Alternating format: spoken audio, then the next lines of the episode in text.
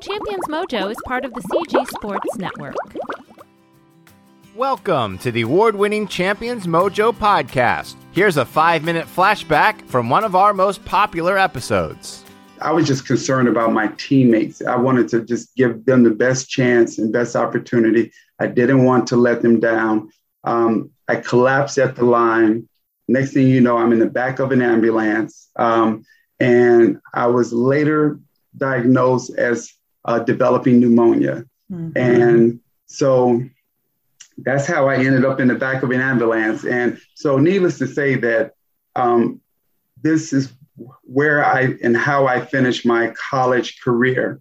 Um, I finished my high school career with a stress fracture, and then now I'm finishing my college career with catching pneumonia. And so I became, you know, really, um, you know, depressed as a result of one. I mean, my running career was pretty much over. Two, I didn't, you know, get those honors that I was shooting for, and um, and I just felt like, you know, the world was against me at that. It was really lonely at the time, and it wasn't until I got to South Africa um, that you know I stepped foot into the Soweto townships where apartheid had just recently ended.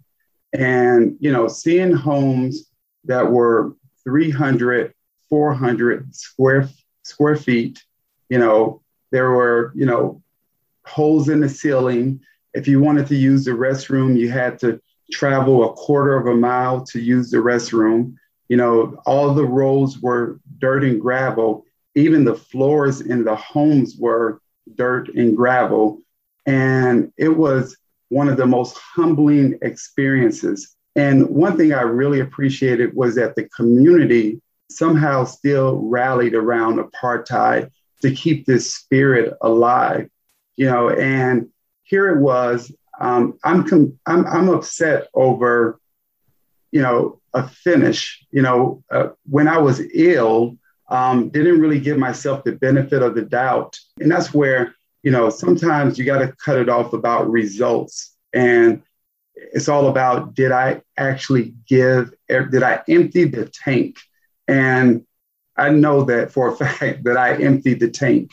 Um, and it was just hard for me to deal with. But then when I get to South Africa, you know, in the Soweto townships, there are kids that will would never or will never get an opportunity to join an organized team or to do daily running because of how unsafe it was, um, or because they didn't have the shoes um, or the just the proper you know resources or apparel, and it really opened up my eyes to say, you know, Des, this is this is not about you. You know, this is about you know you got to open up your eyes and realize your blessings and and it really just took me to a whole different, you know, mindset and playing field once I just saw a different part of the world that was going through something that was so unfair and barbaric. And um,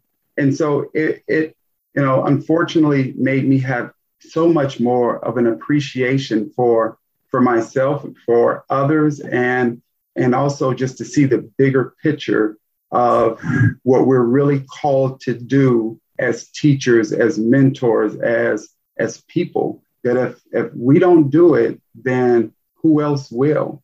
And you know, we can't look at on the news and say, you know, that's unfortunate. You know, either you're part of the problem or you're part of the solution. There's really no in between. And there's a lot of safe players out there. And you got to ask yourself, what have you done to change someone else's life you know, whether it's on a daily or weekly or monthly basis. And I think that's super important to ask yourself that question. Thank you for listening to the Champions Mojo podcast. Did you enjoy the show? We'd be grateful if you would leave us a five star review on iTunes to help others find us. And we'd also love to hear from you. We're on all social media platforms, or you can reach us at championsmojo.com.